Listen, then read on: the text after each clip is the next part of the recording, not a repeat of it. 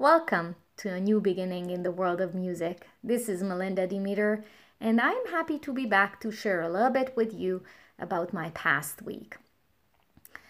I definitely don't feel I'm moving forward as fast as I was hoping for, but I was able to make a little progress.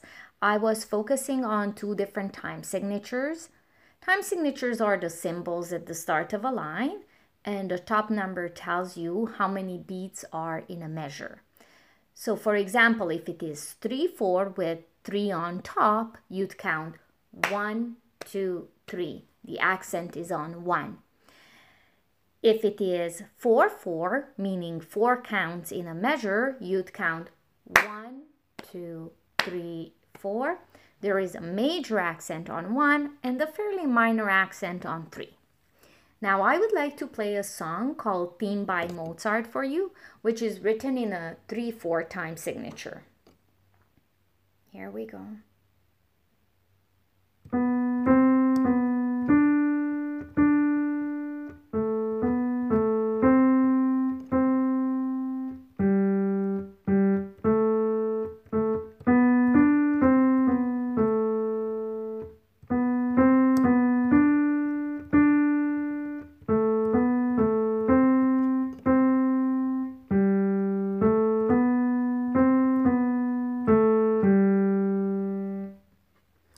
The next song I would like to play is called Party Time, and this one was written in a 4 4 time signature.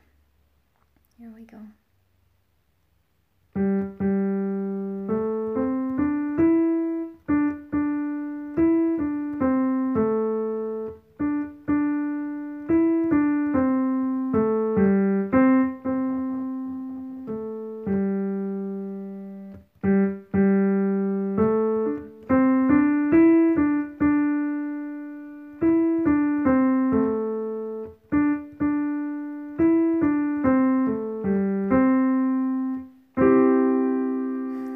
You can hear, I still need to practice this song quite a bit.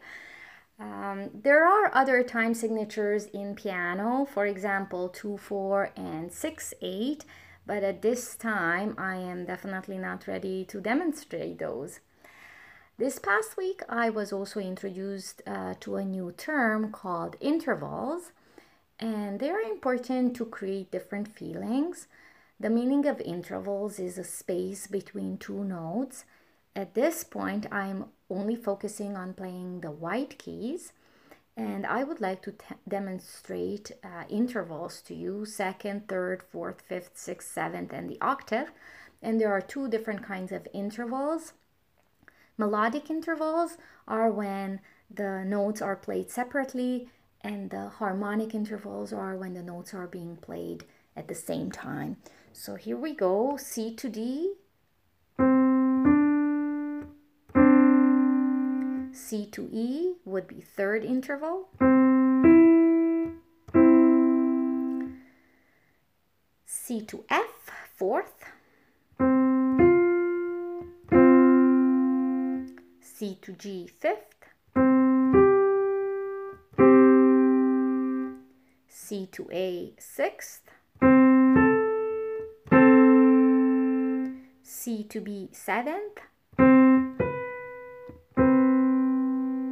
And the octave is C to C. And this is the hardest one for me to push down these two keys at the same time because my hands are very small. So I keep practicing and we'll see how far I can get. My goal for next week is to work on finger independence and dexterity through different kinds of finger exercises and practice the intervals. Uh, thanks to one of my colleagues, I also found out that there is Mad Minutes for musical sheets. So I'm going to practice uh, with that. I'm pretty sure that will be very helpful to read musical sheets later on and gain more confidence. I am still struggling with the parallel motion playing the two octave. I have been working on this for three weeks. I can play the two octave with separate hands, but I cannot put it together. So hopefully by the end of next week, I can master this and I cannot wait to show it off. So stay tuned And thanks so much for listening. If you are a piano player, good luck with your piano playing. Thank you.